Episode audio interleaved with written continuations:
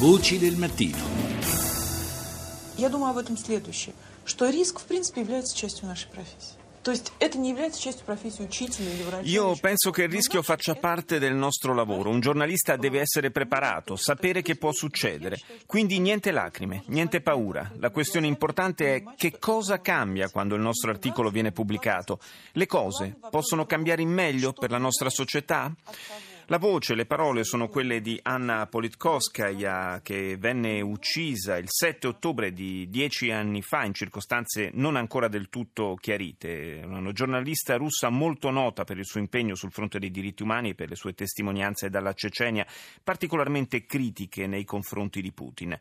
Colomba San Palmieri ha chiesto ad Andrea Riscassi, autore del libro Anna è viva, di ricordare la figura di Anna Politkovskaya.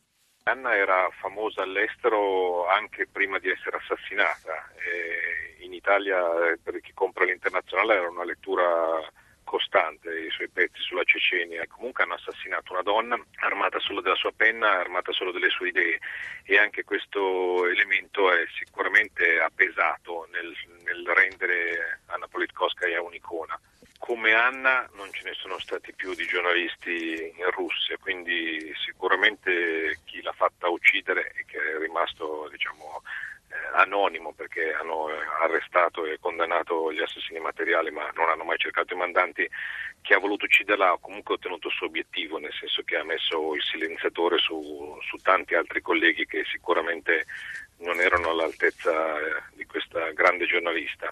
C'è libertà di stampa in Russia, ma i giornalisti spesso vengono minacciati e non solo.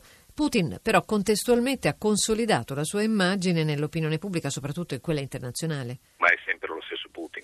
E infatti la Russia è uno dei paesi ancora più pericolosi per i giornalisti e eh, sembra addirittura il peggiore per quanto riguarda la risoluzione degli omicidi ai loro danni. Il sistema giudiziario russo non è proprio indipendente da quello del potere, per cui questo sicuramente non aiuta.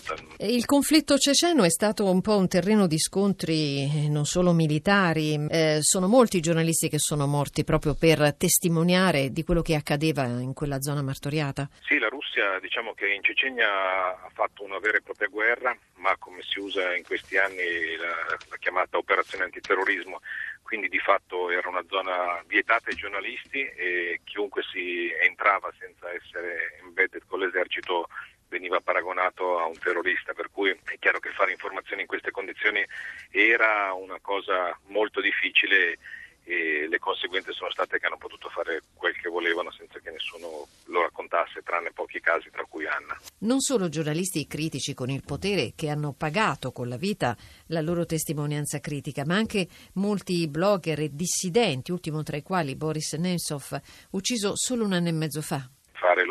L'opposizione in, questo, in questi anni in Russia è complicatissimo eh, Putin è stato molto abile a creare un clima di, di simulato attacco dall'esterno, quindi è, pone sempre la Russia sotto una pressione di nemici esterni che spesso non ci sono e in questo fa una perenne chiamata alle armi. La dissidenza secondo lei è possibile solo dall'estero quindi? Eh, dopo l'ultimo omicidio che c'è stato Nemtsov io ai miei amici russi dissidenti ho detto andatevene. È vero che dall'estero sicuramente non puoi modificare le cose che succedono nel tuo paese, quindi puoi andare via per qualche mese, ma se vuoi cambiare la situazione nel tuo paese devi per forza stare lì. Non è possibile fare giornalismo libero secondo lei in Russia? Ma diciamo che è sicuramente molto difficile, si può scrivere, ma poi se non si passa in televisione alla fine o sulle, diciamo, sulla radio di Stato, sulla TV di Stato, eh, non si esiste. Poi in questi anni, cioè da che è morta Anna, si è moltiplicata l'idea legata a Facebook che si ascoltano solo i pareri